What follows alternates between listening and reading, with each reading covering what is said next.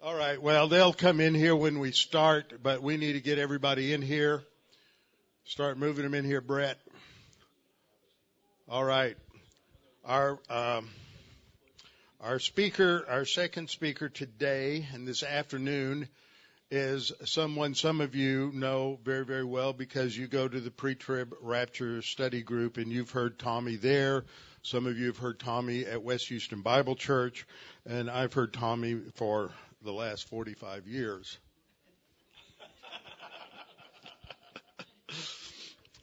so Tommy and I became friends. Randy Price, some of you may know him just as Randall Price, but Randy Price and I had known each other since about 1970, and he'd known Tommy since about then. And when Tom, I think it was the first day of Tommy's first year, my second year at Dallas Seminary, I saw them talking together and went over there, and that's how I met Tommy. Was Randy by the mail room? That's right. Yeah, yeah, out in the middle of the street, which somehow is appropriate. But uh, we were battle buddies all the way through uh, Dallas, our years at Dallas Seminary, and we have been close friends, co-authors, and everything else over the last 45 years or so. And thank God for that. So Tommy is arguably the uh, the expert on dispensationalism, pre-trib rapture, and ha- you can't believe the part of his library that just covers eschatology and dispensationalism and everything is is unbelievable. But he is going to come now and uh, teach us about the history of dispensationalism. So.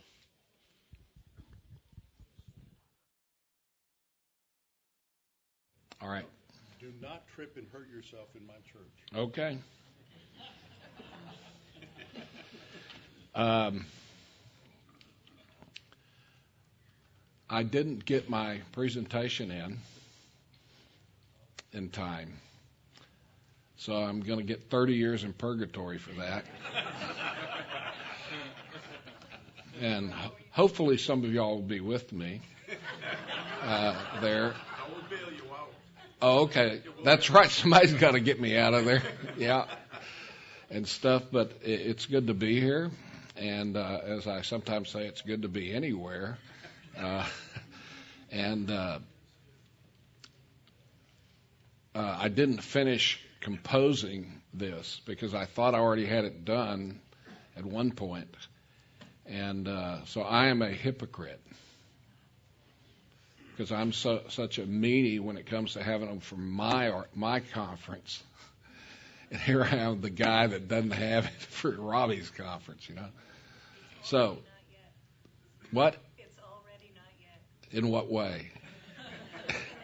Okay, see, see, I'm slow uh, to do that. Yeah, it's already not yet in that way. Okay, so uh, people have been looking at this chart that we did. Uh, actually, I designed that uh, back in the year 2000. It's in our chart book called Charting the End Times, and um, we believe that history moves uh, from a garden to a city with a cross in between, basically. And there's progress. It's not this cyclical uh, stuff, which the, only the Bible basically has that view of history, and perhaps those that have been influenced by the Bible. And so there, uh, there are dispensations, and dispensations relate to ages or periods. Obviously, things were different before the fall even though that probably didn't last very long. And there's some changes in God's interaction with man after the fall, right?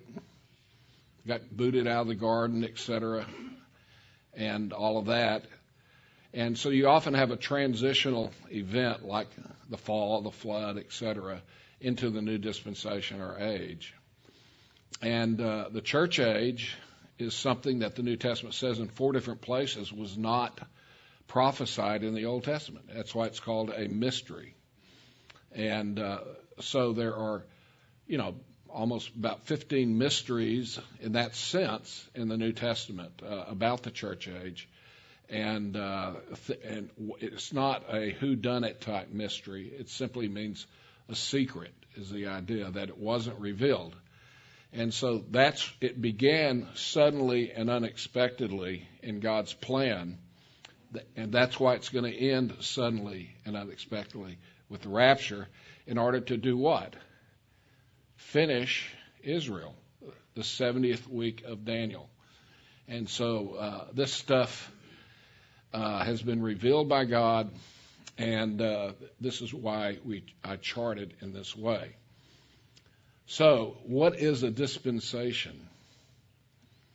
Well, it's a dis- dispensation is a distinguishable age or economy or period of time in which God tests man within the context of his master plan for history.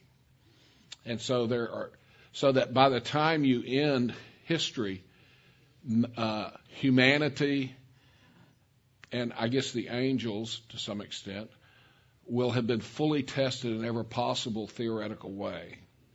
And that uh, things will be demonstrated about that in history.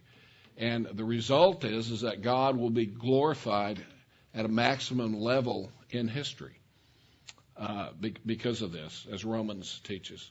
So there are, I call this a list of dispensational concerns or things that uh, relate to that. Number one is the inspiration authority of Scripture all dispensationalists believe in inerrancy and, the, and those kinds of things.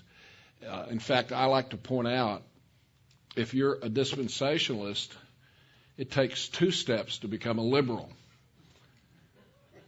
You, you first have to move away from dispensationalism because of, it, of what it involves. If you're like a Reformed theology guy, you can go directly into liberalism, which has historically happened uh, but because they allegorize Scripture. You see what I'm saying? So you have to first quit allegorizing Scripture or, or taking Scripture literally, and then the next step is into liberalism. So it's kind of like uh, the Texas two step, you know, on that. But consistent literal interpretation. Now, you know, Calvin and Luther have great definitions of literal interpretation as opposed to Rome. They just didn't practice it. or, or it wasn't consistent. By consistent, we mean always using that hermeneutic and not lapsing into uh, some form of allegorization. And really, look up Calvin and Luther's uh, theoretical statement on hermeneutic, and they're great. Uh, especially uh, Luther coming out of the Middle Ages, you know, where they had tremendous allegorization there. Premillennialism. And premillennialism was the dominant view in the early church, there's no doubt. Uh, everybody who talks about it for the first 300 or so years was a premillennialist. Well, except for those in Egypt, uh, north in Egypt. They're the only ones that weren't premillennial uh, they just didn't like it. It wasn't until around 400 that Augustine invents amillennialism. So they were just anti-millennial. And then amillennialism is a, I guess you could say, a positive system that was developed at that point. But premillennialism or chiliasm is definitely what the early church clearly believed. And I think the fact that uh, the persecution ended around 313 uh, contributed to the decline of premillennialism as well. You see, because people say, you know, when when you're being persecuted, uh, people tend to be more premillennial, looking for a golden age, you know, rather than and, and the persecution that they're experiencing and stuff. Futurism. See, there's four different ways of interpreting prophecy, and they relate to the f- four ways you can relate to time: past, present, future, timeless. And so the four ways of, and this has nothing to do with the millennium or anything like that, is uh, preterism, which thinks prophecy that we believe is future is past. Uh, that's what the word preter, preterist, preterism means, gone by or past.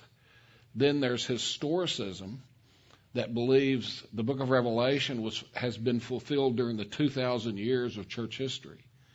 And we're just waiting the second coming. We're waiting. They're waiting for Armageddon and the second coming. Seventh Day Adventists and people like that. Actually, much of the evangelical church from the early 1800s up until World War II were historicists. And that's why you read many of the commentaries that are older and you, you kind of wonder what's going on here, you see. And then you have futurists, which is us, that believes that these prophecies, probably the 60% of all Bible prophecy, is still future to our own day. And then you have idealism. And that's among broader evangelicalism, that's probably the number one view of prophecy today, and that is uh, pox on all your houses. In other words, these are just ideas. They're not historically related. They're just ideas. Uh, and of course, you have to look at all the different passages to see exactly what they mean by that. So, uh, dispensationalism obviously is a futuristic. Now, you can be a futurist and not be dispensational, but most futurists are dispensational. Then there's a distinction between Israel and the church. And you know that's the big Ryrie statement there that we'll look at in a moment that God has a separate plan, even though there's overlappingness. Uh, is that a word? Uh, there, for Israel and then the church. And we've already talked about how the church is a temporary period. And the, the doctrine of the church's uniqueness in God's plan. Uh, that the church is a unique period where Jew and Gentile are co equal in Christ. That's why you cannot have fulfillment of the 70th week of Daniel until the church is taken out. That's the logic for the pre-trib rapture. Uh, because you have to have it returning to the time where Israel is the entity through which God is working, and you can't have that during the church age because Jew and Gentile are co equal, as Ephesians and Colossians talk about that. And so that began on the day of Pentecost. Took a while for them to understand this, and it's going to end with the rapture. And there's probably going to be an interval of days, weeks, or years, most likely a few years. And then the tribulation will start the 70th week of Daniel. And so the church will not be the instrument through which God is working because we'll be in heaven experiencing the, the, the Bema, the judgment seat of Christ in preparation for returning. And pre tribulationalism, I think, I mean, it's, a, it's an issue in futurism I've already implied. You don't have to be that to be a futurist, but uh, pre-tribulational rapture is the dominant view. And then dispensations are periodization. And as, as we're going to see, the church has always believed in dispensations. It's one of the most widely held views, especially during the first 1500 years of church history, uh, in periodization. In other words, periods of history that they like to divide up into segments, as I showed on my opening uh, thing. And that's not dispensationalism.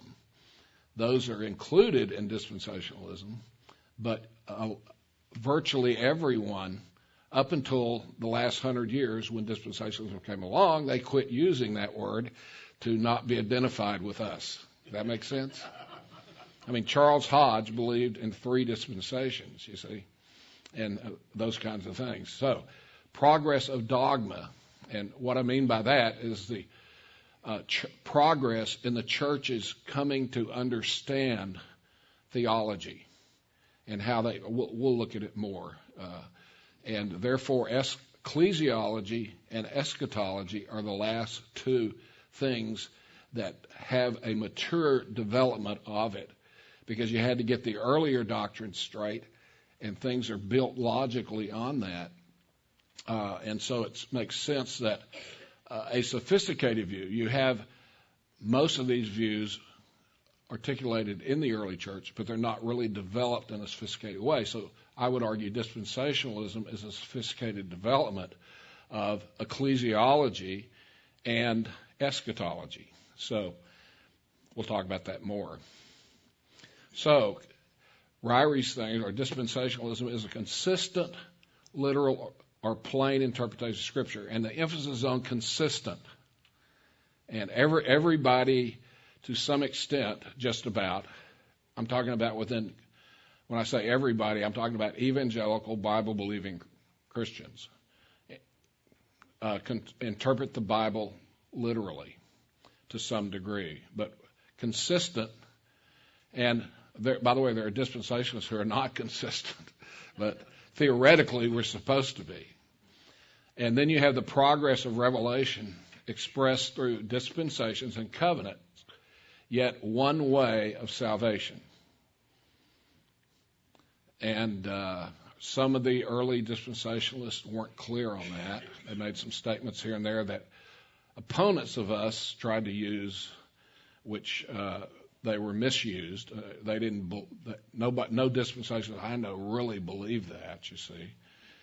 Okay, and ecclesiology, the distinctiveness of God's plan for the church from Israel, which is why why um, it was said to be a mystery in the Old Testament, and eschatology, the, which is futurist premillennialism, and pre-tribulational rapture. I would throw in there, even though, as I've already said, some don't hold that. And then the purpose of history is the glory of God. Believe it or not, Reformed theology doesn't put that as their main purpose of history. What's what do they put? What? Salvation. Uh, yeah, they believe the, the, the goal and purpose of history is soteriological. And so that's why they tend to allegorize everything in the Old Testament or future things in the Old Testament, you see, because you've, you've reached the culmination with the church age of salvation, you see. And um, so, uh, we're going to look at a definition. Dispensationalism, I've already talked about scripture, uh, scriptural use of a dispensation, the features of dispensationalism, and the def- definitions of dispensationalism. So Ryrie describes the essentials of dispensationalism as a distinction between Israel and the church. He means the plan for Israel and the church. So this grows out of the dispensationalist consistent employment of normal or plain or historical grammatical interpretation. And it reflects an understanding of the basic purpose of God in all his dealings with mankind as that of glorifying himself through salvation and other purposes as well. And of course, we believe God's main purpose is salvation, but it's not its only purpose. So, the essentials, consistent literal interpretation, and there's a logic to this that consistent literal interpretation leads to a distinction between God's plan for Israel and the church. So rather than saying that Israel is the church of the Old Testament, as covenant theologian people do, and not seeing a dispensational shift. Therefore, they merge these. So this, this second one is really the key issue. Distinction between God's plan for Israel and the church by, you know, the, the, you ready for this? This is amazing. Whenever the Bible talks about Israel, it's talking about Israel.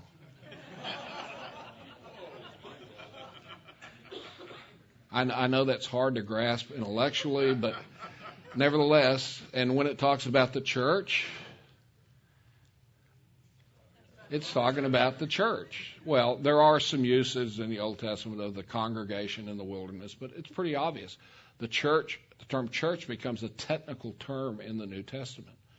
And I know only three or four passages talk about the universal church, but it does. Most are talking about a local church. Why did they pick the word church? Assembly. You know, I don't know, but that's what happened. So that's the term. And then the glory of God is the purpose of history, as we've pointed out, which is the feature of dispensationalism. So, the purpose of history is the glorification of God through Jesus Christ. We say in Romans 11:36, "For from him and through him and to him are all things. To him be the glory of God forever." In other words, that covers it all. From him, past, through him, the present, and to him, future, are all things. To him be the glory forever and ever. So Jesus Christ, as I like to say, is the hero of history uh, within the Trinity. And he's the hero of history because he became a man as well, right? And redeemed us, created the second Adam. He, he is the focus within the Godhead of uh, worship of God. Doesn't exclude the Trinity, but we're just saying he's, he's the agent in history. And so, history is the glorification of God through Jesus Christ. And so, every phase of history or dispensation is glorified, glorifying Jesus Christ through history. And that's why the eternal state, for example, is not a dispensation because it, it's the end of history, and we go into, uh, and I believe it's not some timeless period. Otherwise, it'd be meaningless. It, it's sequences of time for eternity. As the song says, when we've been there 10,000 years, we've no less days to sing God's praise than when we first began. Uh, some people want to call it timeless. No, if, if something's timeless, there's no sequence of history. You see, there's no sequence of events. It, you're in nirvana, uh, pagan concept here of non existence. So, Jesus Christ, as we say, is the hero of history. And the focus and purpose of history is Jesus, the second person of the Trinity, who saves elect humanity by becoming the second Adam through a plan of his work, which is implemented by grace to those who believe the message of the gospel. So, the progress of dogma, and this is the way I took John Hannah on uh, History of Doctrine, and he really emphasized this that the development of the church's understanding uh, uh, in a sophisticated way of its theology started with you first got to figure out what's the Bible is, what's inspired, and and the uh, who God is, the Trinity. And so you have that as the earliest sophisticated development of theology, and then the as I say, the Trinity, and then anthropology. You had the, all these discussions on the nature of man, and you have the different views that are worked out, and you know the heretics got banned, and which is good. And uh, you have Christology, then, the person of Christ. Why, why Christology? Because he's the God man. So you have to have humanity understood in order to understand what it means for him to be the God man, you see. And so that Christology, for example, uh, when did the doctrine uh, of the atonement develop? The proper view for wasn't until 1000 with, uh, what was his name? Anselm. And the year 1000. Before that, they believed in the ransom to Satan theory. It was the primary view That's, that Christ's death paid off Satan. Can you imagine that? That was the most widely held view. And it wasn't until Anselm around 1000. And justification by faith uh, some people think maybe a person here or there might have articulated something like it, but it wasn't known. Luther comes along, the first person to really teach the main purpose of the gospel. By the way, in the first 300 years, actually to Augustine, you can't find the grace of God in the gospel in anybody that we know of. You know, it's all works, salvation. But were people saved? Obviously. They just didn't understand it. And, you know, we have the same kind of stuff today that some people get saved. Some of y'all probably gotten saved under the craziest things. And then you find out later what it's all about. But you got saved. in that crazy, not very correct uh, situation, you know. So uh, salvation's not by knowledge. It's by faith in Christ and what He does. You know, a lot of people just say, I, I just know that what Christ did for me is the basis of salvation. They don't understand all of that other stuff. And I'm not advocating that you have some minimalist approach or anything. I'm just saying that's the way it's been for many people. Uh, and then you have the development of ecclesiology. That's not till really the 1700s or so when it's being developed. And that's why you have all these bishops and all this stuff early in the church and things. They simply, uh, you know, did that. And then eschatology, the doctrine of last things. Once again, they had views of this, but it wasn't sophisticatedly developed. And that's why I think, uh, really in the 1800s, uh, you begin to have the development of dispensationalism, which is a uh, sophisticated thing. So the word literal, according to the Oxford English Dictionary, which that's the 30 plus volume version, uh, says literal means of or pertaining to letters of the alphabet. Wow. Also, representing the very words of the original. Then this dictionary says in relation to the Bible, quote, the distinctive epithet of that sense or interpretation of a text which is obtained by taking its words in their natural or customary meaning and applying the ordinary rules of grammar, and they say opposed to mystical or allegorical.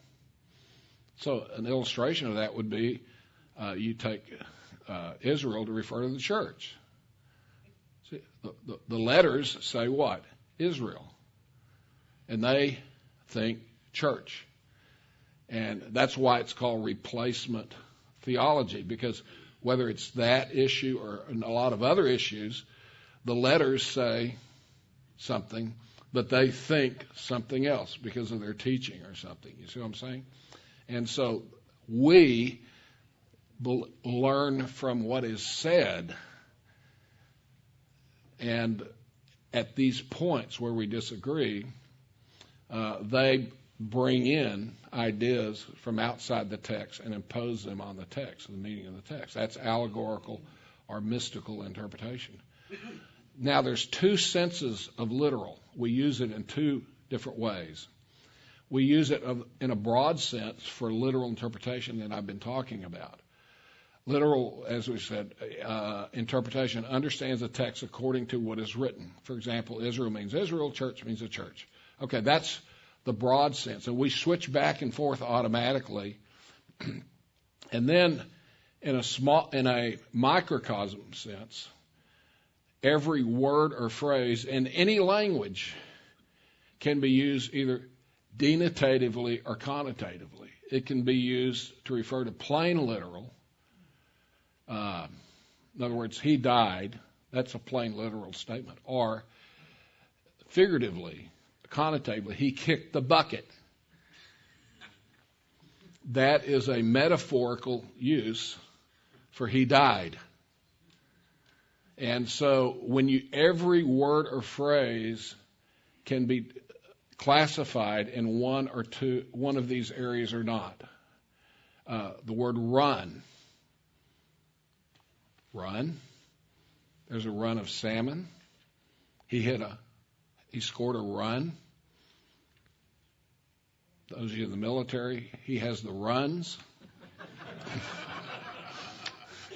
you know, and, and so there's all kinds of uh, connotations to particular words. But every word can be classified as plain or figurative, you see. So we don't the te- and the context determines that. And I remember when I first was studying the Bible, uh, I would go to something like uh, what's that Strong's dictionary or something, you know, and they'd list all the possible renderings of a word, and I would pick the one I liked best. Anybody ever done that? Oh yeah, you know, I like that word in this context here.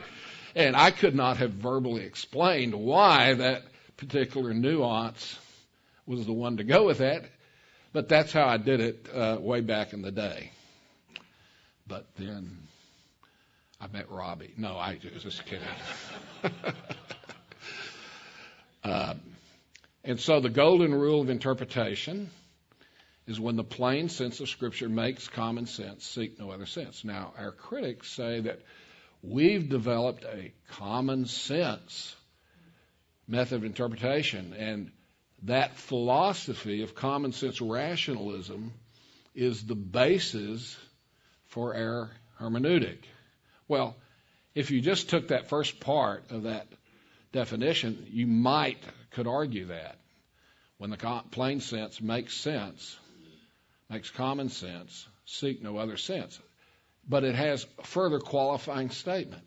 Therefore, take every word at its primary, ordinary, usual, literal meaning, unless the facts of the immediate context, studied in the light of related passages and axiomatic and fundamental truths, indicate clearly otherwise. So it's got clarification. And so when they try to apply the, the common, oh, you're just a product of rationalism, common sense, because in the 1800s that was the dominant philosophy in the culture and society, and therefore uh, you're simply a product of your age or time or whatever. No, this definition, I think, you know, does away with that. So the dispensations deal with God's plan for history, as we've shown the sequences. The covenants deal with how God relates to people in history. I remember in the 60s, 70s, and early 80s most Bible churches, pastors would have a uh, series on the dispensations, and they would also have a series on the covenants. I, I don't see any, hardly any of those going on today. For some reason, all that evaporated generally. Uh, and dispensations have always believed in the eight covenants and taught it just as much as they've taught dispensational dispensations or dispensationalism. And uh, but covenant theology is not based on the biblical covenants.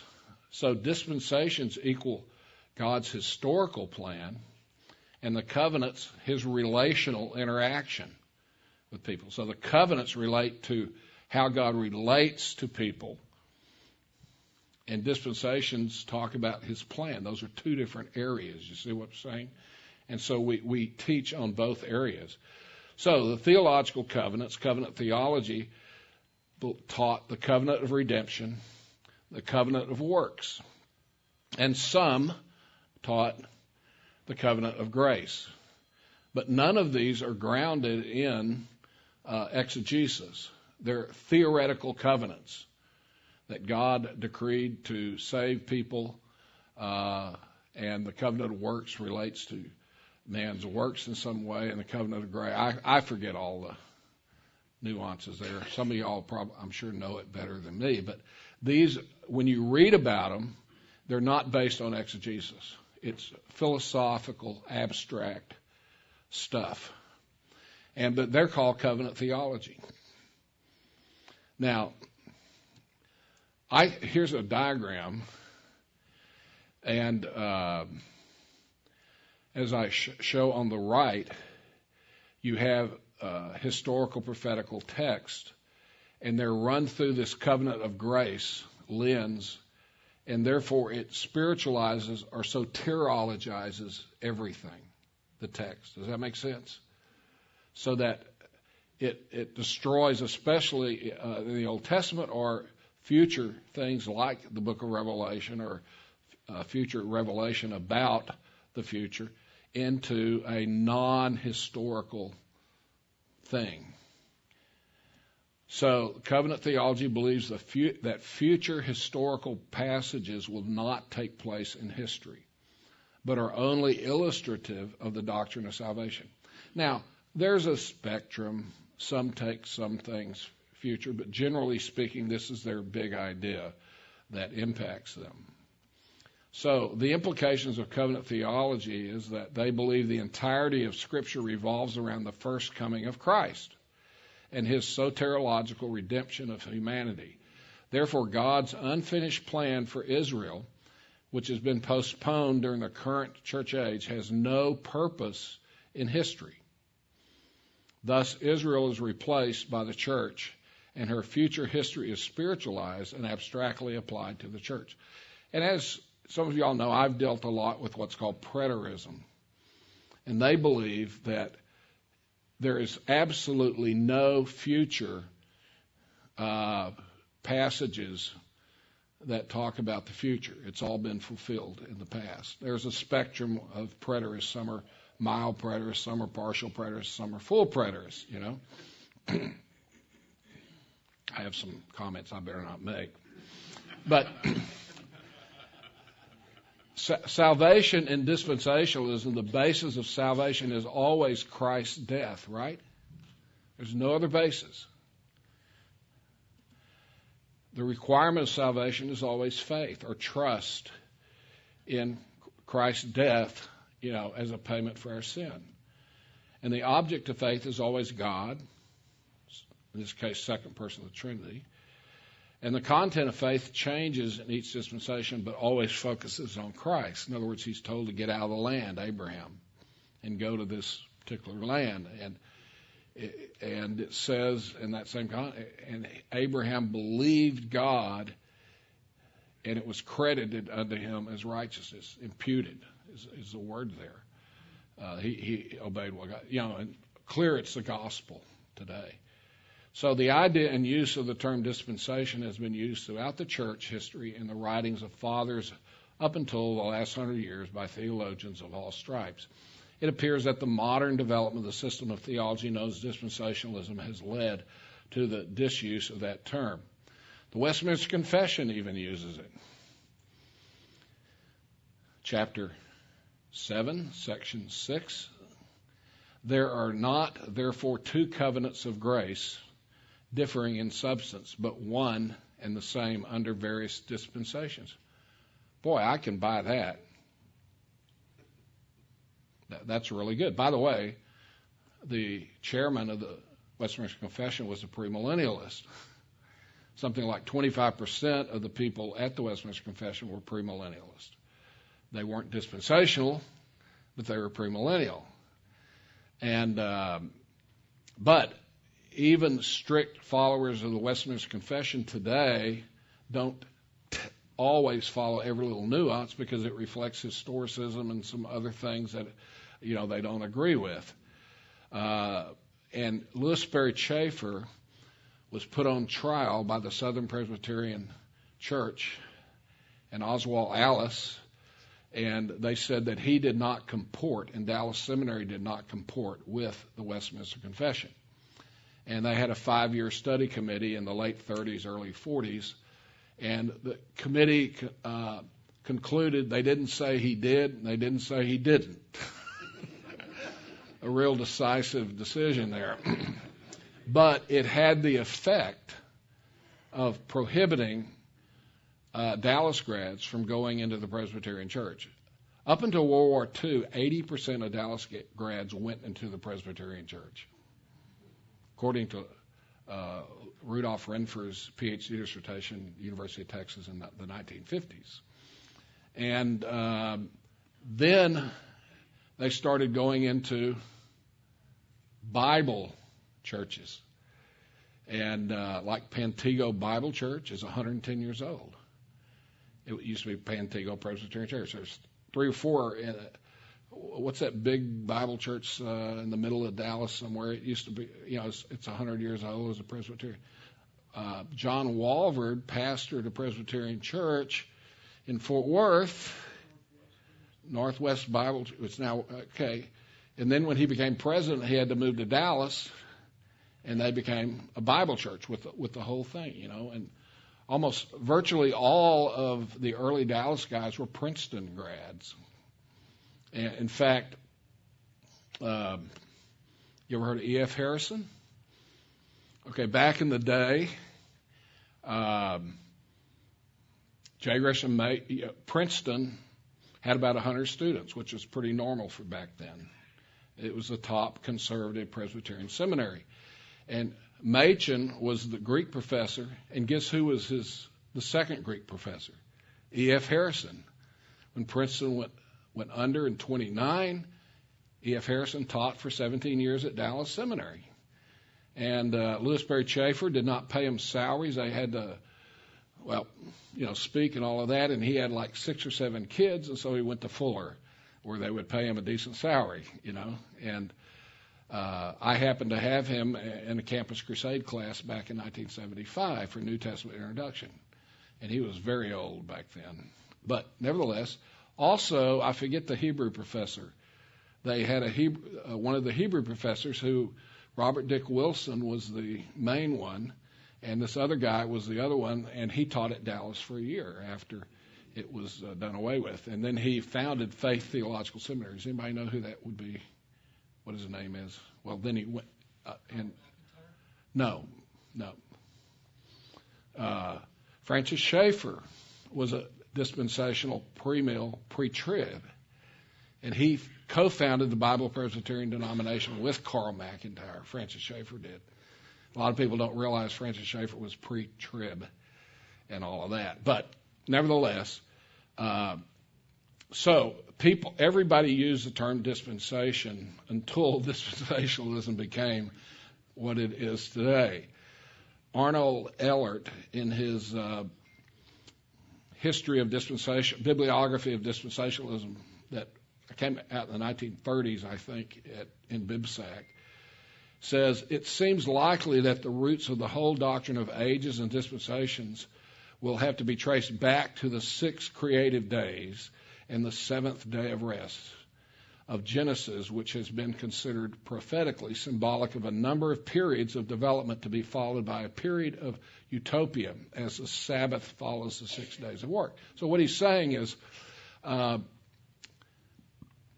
not just in Christianity, but in pre Christian Judaism, many thought that the earth would last 6,000 years. A day is with the Lord is as a thousand years, you know, Psalm 90, I think. And uh, therefore, uh, the six days reflect, when connected with thousand years each, uh, the purpose and length of history. I used to really like that view.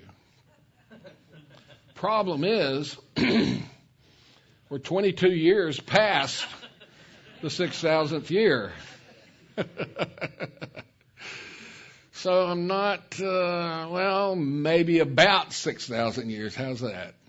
No. Oh well. But uh, this was so, this was extremely widely held. Uh, David Gregory, a learned mathematician and astronomer of Oxford, England, who died in 1710, says in the first verse of the first chapter of Genesis, the Hebrew letter Aleph, uh, which in the Jewish uh, arithmetic stands for a thousand, is six times found.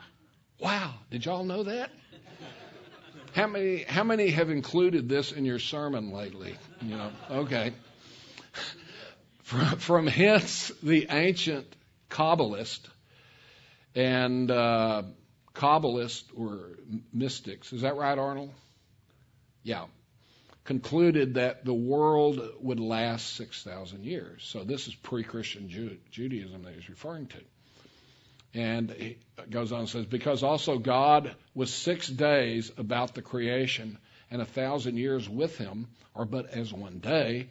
Therefore, after six days, that is 6,000 years duration of the world, there shall be a seventh day or millenary, millenary uh, Sabbath of rest. That's another statement from that. Rabbi Baal Katarim, 1734, said, There are six millenniums in the first verse of the first of Genesis, answering to the 6,000 years which the world is to continue. You see, so here, this is the logic. And Rabbi uh, Gadala, about 1610 says, At the end of 6,000 years, the world shall return to its old state without form and void, and after that it shall wholly become a Sabbath. In other words, yeah. Theopompus, who flourished in 340 BC, relates that the Persian Magi taught the present state of things would continue for 6,000 years. Who do you think influenced the Persian Magi? Daniel, yes.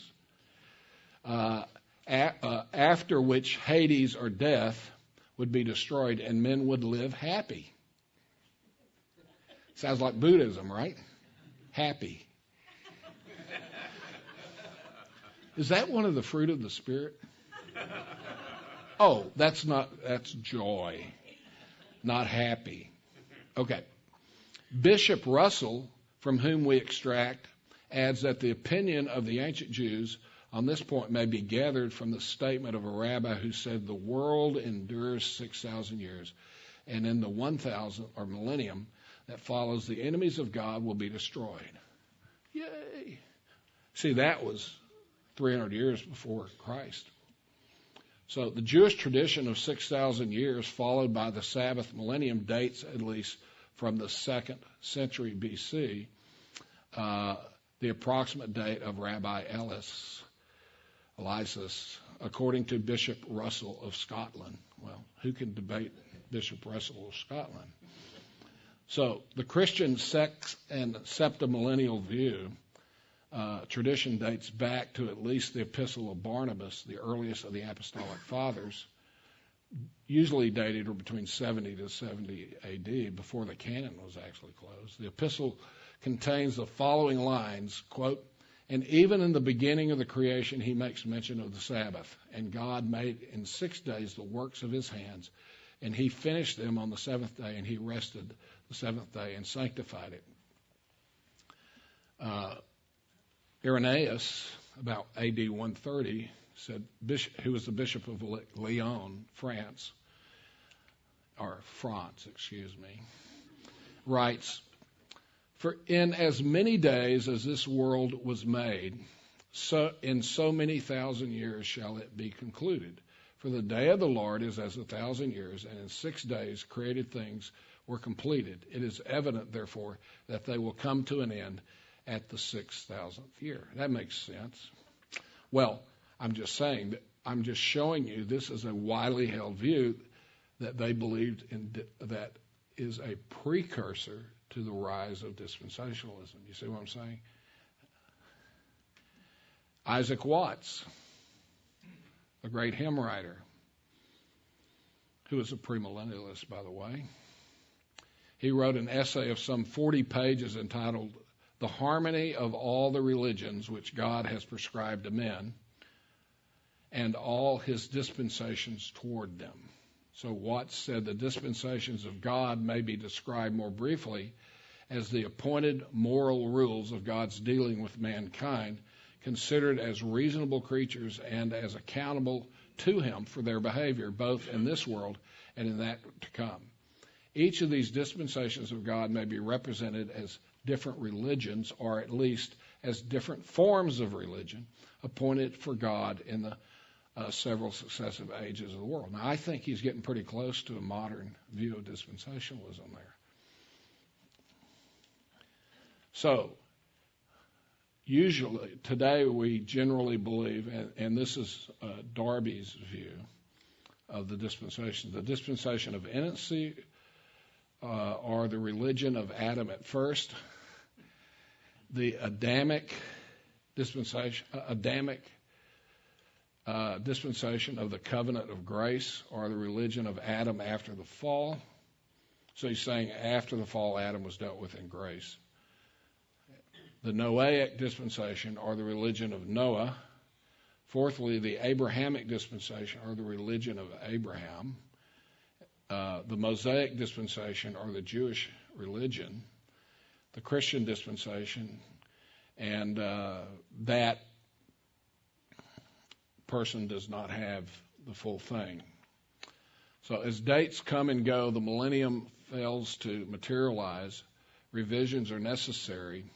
It would appear, however, uh, that if the year 2000 AD should come and go without the great events taking place, the whole septimillennial tradition in theory would be proved erroneous.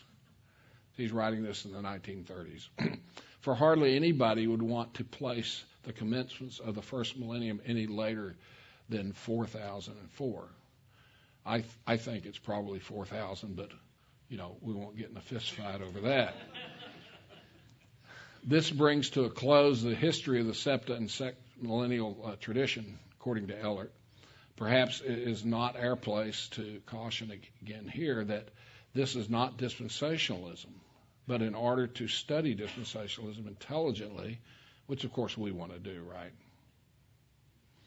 Uh, especially in its time period aspect, it is necessary to know the background of this tradition, and certainly that was is part of the background. So, the year 1825 seems to be the logical dividing line between the old and new dispensationalism. This is not to forget that many of the roots of later systems are to be found in works before that date, nor that much of the older philosophy is carried over in later periods. So he's saying that was a big shift in 1825. And so here's Darby's dispensations. Yeah.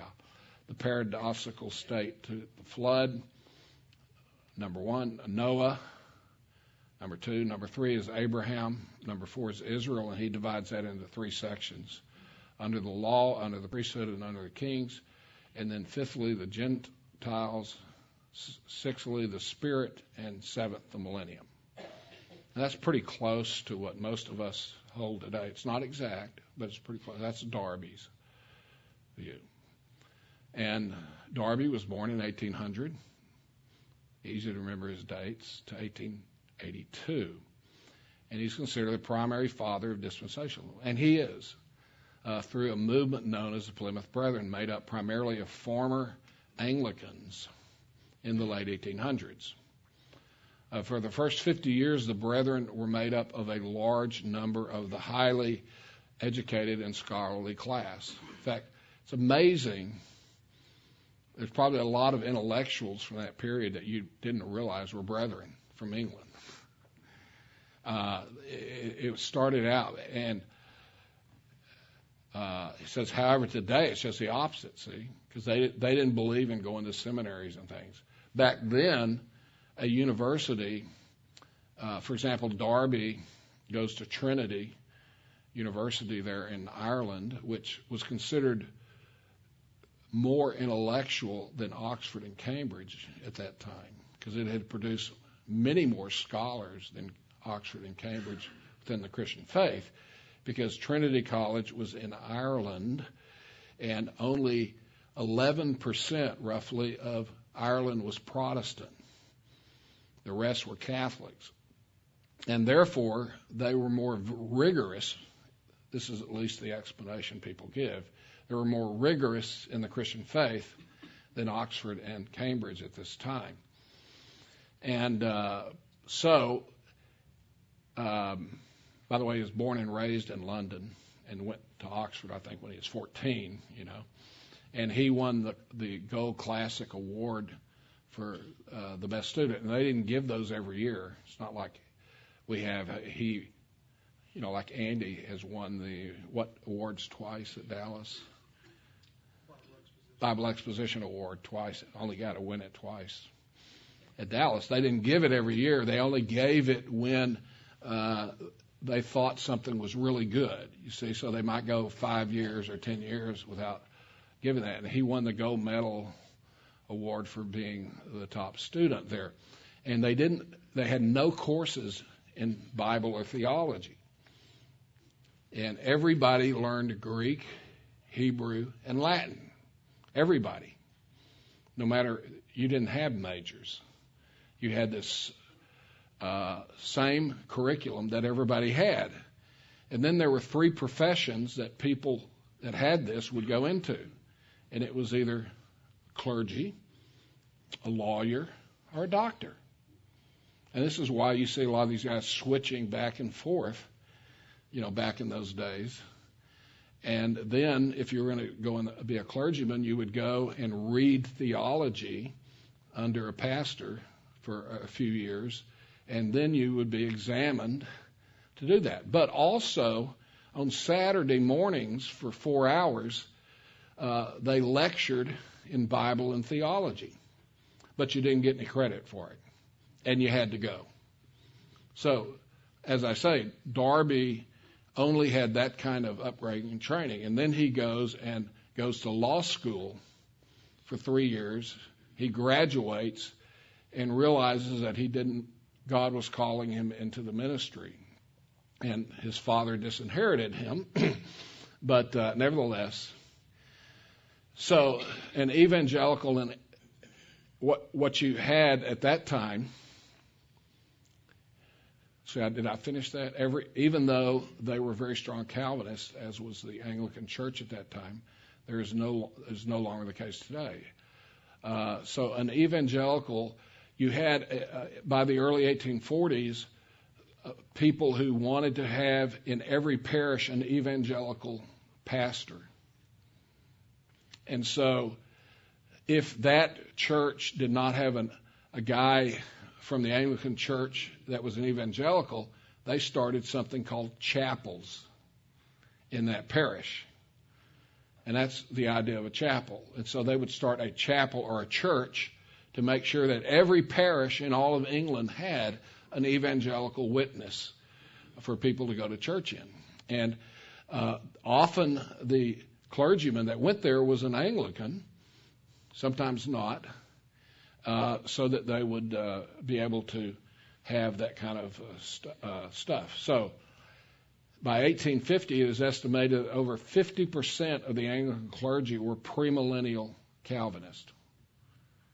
Not, and why were they not dispensational? Like J.C. Ryle is a tremendous illustration of, of this.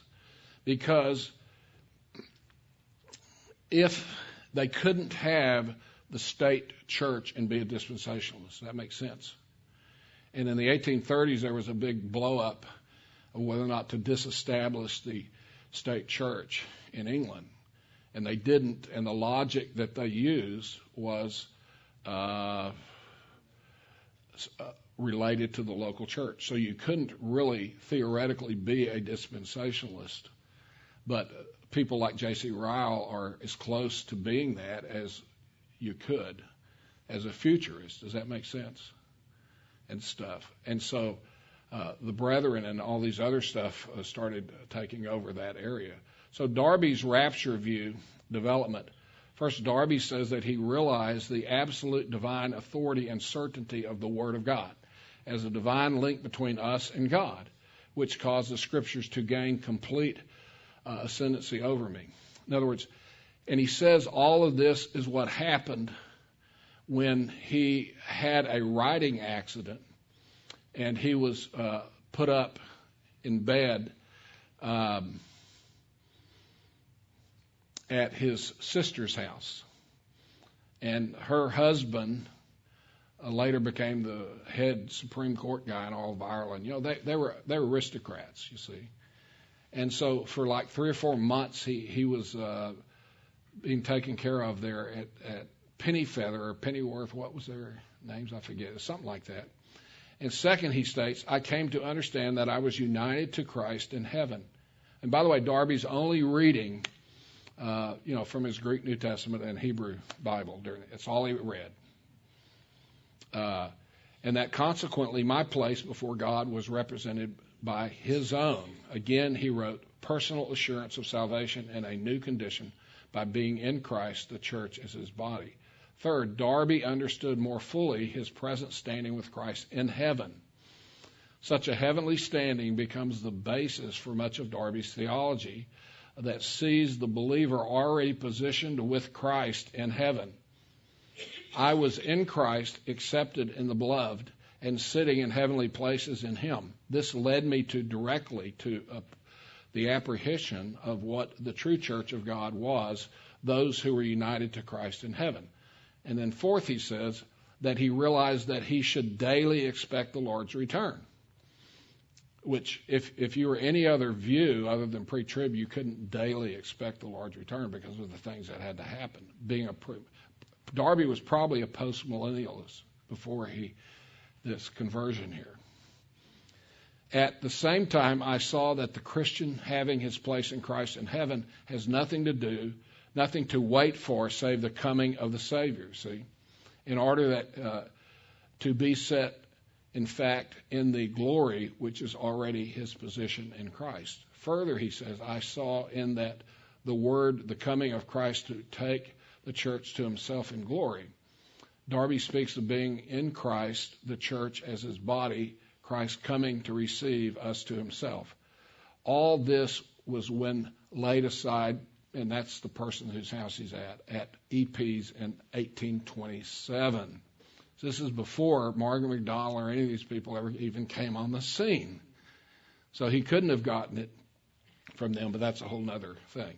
Again, Darby says of his convalescence discovery, the coming of the Lord was the uh, other truth which was brought to my mind from the Word as that which, if sitting in heavenly places in Christ, was alone to be waited for, that I might sit in heavenly places with him. Fifth, Darby saw a change in dispensation. This could mean that it was at that time that shifted in his eschatology from postmillennialism to premillennialism. Uh, Christ coming to receive us to himself and uh, collaterally with that, the setting up of a new earthly dispensation from Isaiah uh, 32, more uh, particularly the end. I, I've read Isaiah 32 twice. I can't figure out what he's saying. But nevertheless, all this was when laid up at penny, penny somethings in 1827. So that's what he says. He writes in his studies in Isaiah, uh, Isaiah 32 brought me to the early consequence of the same truth, uh, though other passages might seem more striking to me now, but I saw an evident change of dispensation in that chapter when the Spirit would be poured out on the Jewish nation and a king reign in righteousness. So Isaiah 32 was taught me that the new about a new dispensation, and I saw there would be a David reign, millennial reign, and did not know whether the church might not be removed uh, before 40 years' time. At that time, I was ill with my knee, and it gave me peace to see uh, what the church was. And I saw that I, poor, wretched, and sinful J.N. Darby, knowing too much, yet not enough about myself, was left behind. Hey, good title for a book. and let go. But I was united to Christ in heaven. Then that, uh, what was I waiting for? Uh, he, he's talking about a person that visited him. You have three different witnesses that visited him during this time, which I can't get into, that confirm that this is when he came up with this, you see. Uh, came up and said that uh, they were teaching some new thing in England. I have it, I said. So uh, he he comes up with that view, as I say, during that time. But it took about 15 years before he really got into it. And uh, quickly, since I'm out of time, James Hall Brookes in St. Louis was a Princeton trained pastor. He died in 1897, Presbyterian, of course. And uh, he is considered the father of American dispensationalism and the father of pre tribulationalism, American pre tribulationalism. And he had the largest church in St. Louis, and he was president for three years of the Presbyterian denomination and all this. And, uh, well, he's considered the father. There's his gravestone there in St. Louis. And uh, in the same graveyard is another guy there that we found. Rush Hudson Limbaugh III. And uh, so I don't I can't get into this, but he discipled Scofield. Brookes did. And Scofield, of course, had a tremendous influence. And Scofield discipled Lewis Sperry Chafer, the founder of Dallas Seminary. And uh, so dispensationalism grew out of the Scofield Bible and later Dallas Seminary and all of, the, all of those influences. Actually, yeah, a lot more than that, but my time's up. Questions, comments, testimonies, prayer requests.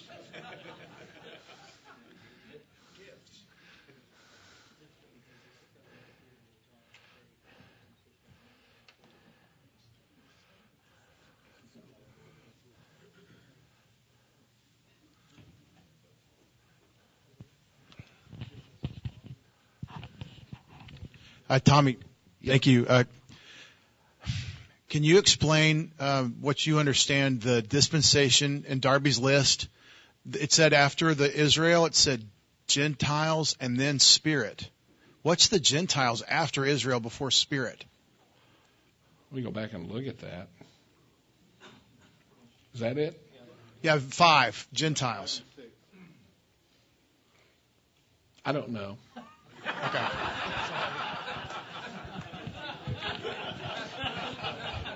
Takes gen, it takes genuine humility to say, I don't know. Uh, I want you to do a research paper and get back with us on that. Uh-oh. Isn't that what they told you in cla- in school? You know, when you ask a question like that. In light of that, I don't know whether I want to ask my question or not. Okay. Okay.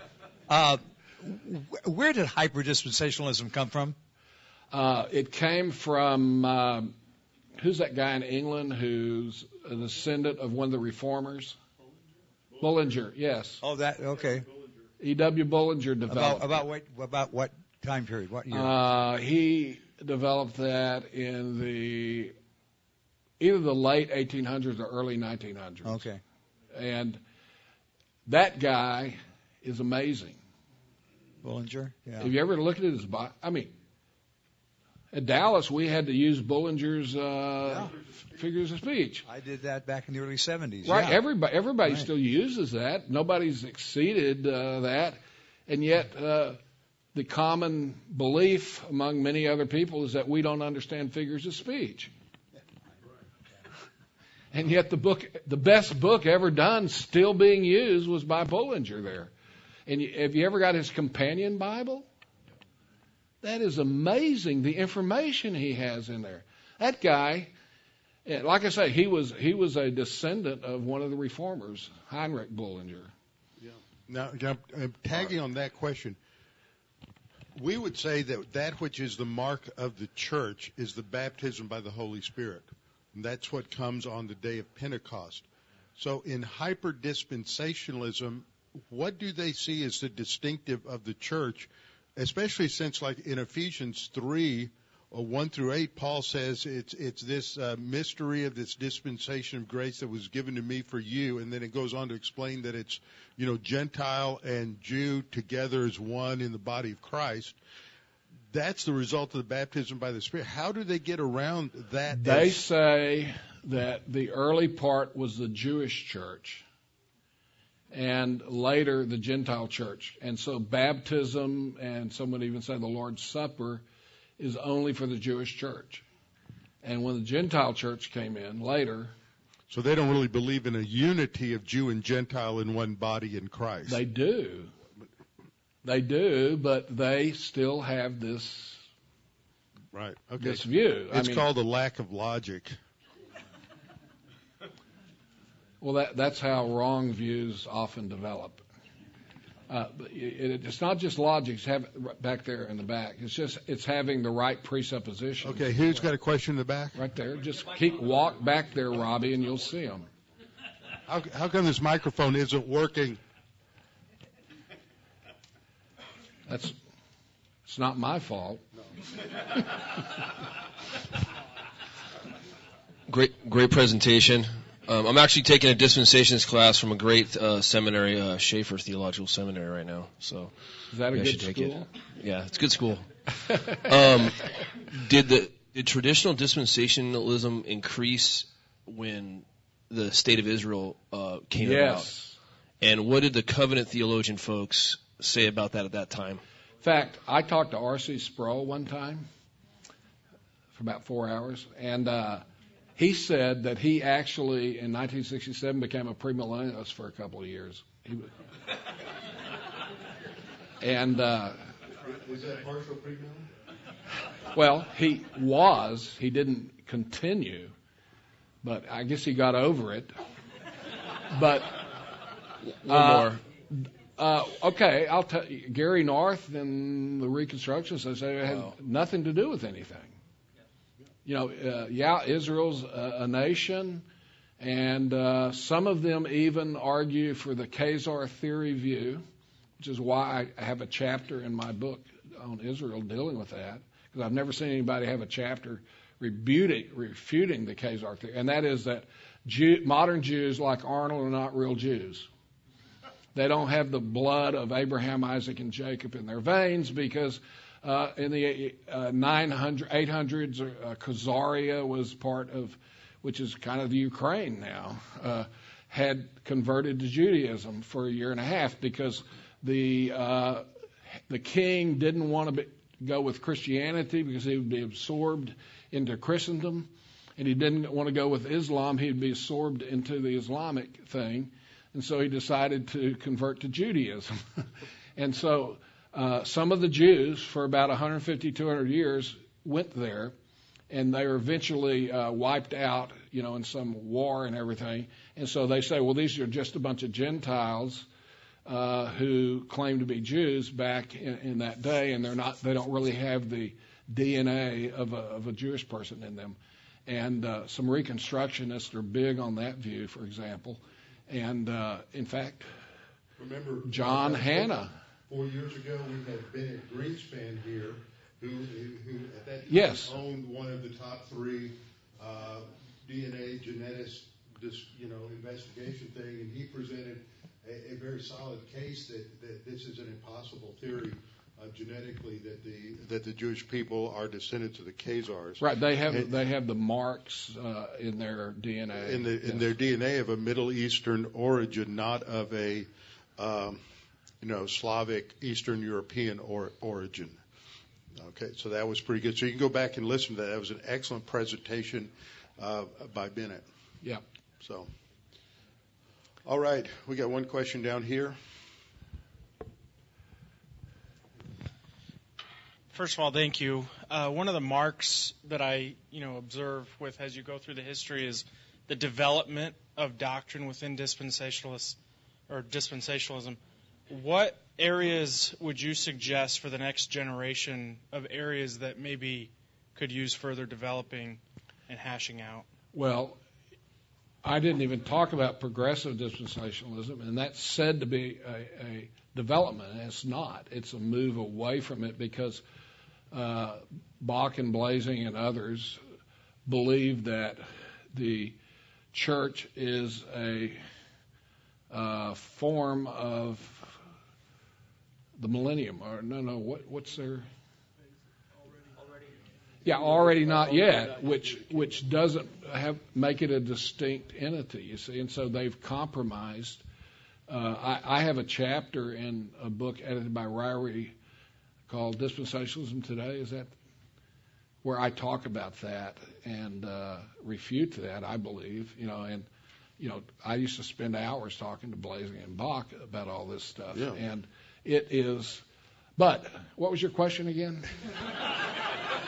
What, what should we be studying, thinking, what Okay. topic should we be addressing that in the future?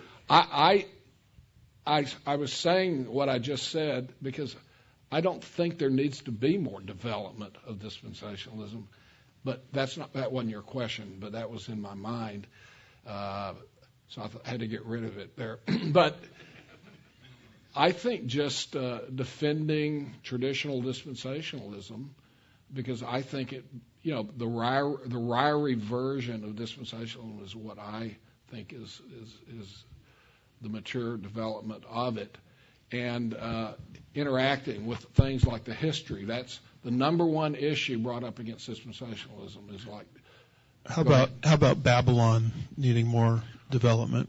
well, yeah, exactly. You know, Charlie Dyer Right. work and all of that. Yeah, there's some places in, within Babylon means. Babylon. Yeah.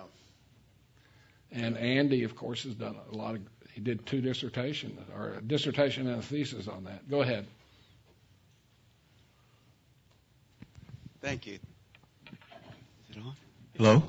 Oh, thank you, thank you. It was great teaching. Mine is uh, dispensation versus dates. The question is that how important is the date? Like so many theologians have certain dates, uh, like the hypostatic union or the flood, 1401. Uh, of, did I get that right? No. No, I didn't. I'm sitting up here going 1401. the uh, Exodus generation. Yeah, ex- that, and that's when they that, that was when the conquest generation went in was about Right. 1406. I got that wrong. Yeah, 1446 to 1406 was the Exodus generation. The question I have that so many people come to me, well, mostly the kids, is if they can't get the dates right, how do we know it's true? Well, you can get the dates right because there are 39 genealogies in the Bible, and only two have numbers attached Genesis 5 and Genesis 11. So, guess what? They're intended to tell you the length of time from creation. So, it gets you, what does it get you to? The call of Abraham or something. Yeah, the call of Abraham around 2166 Right. BC. If you go with the Masoretic text, but if you go with Well, these, I don't with go with anything in other than the Masoretic LX text. LXX. Yeah. We'll, we'll, we'll fix that. yeah. Um, yeah. Okay. Um, But so, but so that gets you to the call of Abraham, and there's some other biblical factors uh, that you can use to uh, do that. Now, the date of the Exodus is a whole other thing, and I don't know how important it is. Uh, So, okay, um, I want to bring this to a close because we have somebody special that is watching from Zhytomyr, Ukraine, right now, and that's Igor Smolyar. And so we want to say hi to him. So clap and let's give him a good.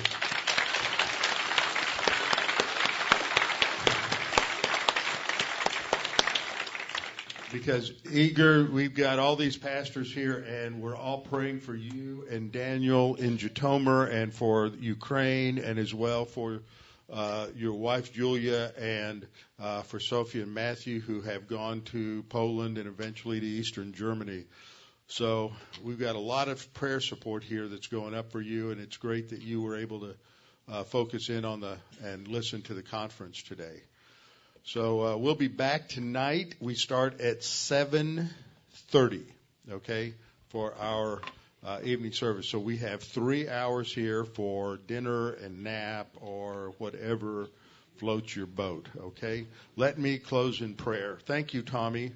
Maybe next year you can come back and do part two, starting with James Hall Brookes and bringing us up to through progressive dispensationalism. May, maybe Maybe, if the Lord wills. if if we're still here. If we're still here, that's right. also, one other thing is that that uh, he, he took off, um, but uh, Bill um, Katz left a calendar here, Jewish calendar, and it's a 16 month biblical calendar, September 2021 through December 2022, and there's enough for everybody to take one, so that's that's available. All right, let me close in prayer. Father, thank you for today. Thank you for the fact that we can be here and have this time to fellowship around your word. Uh, thank you for what we have learned in each of these sessions this afternoon.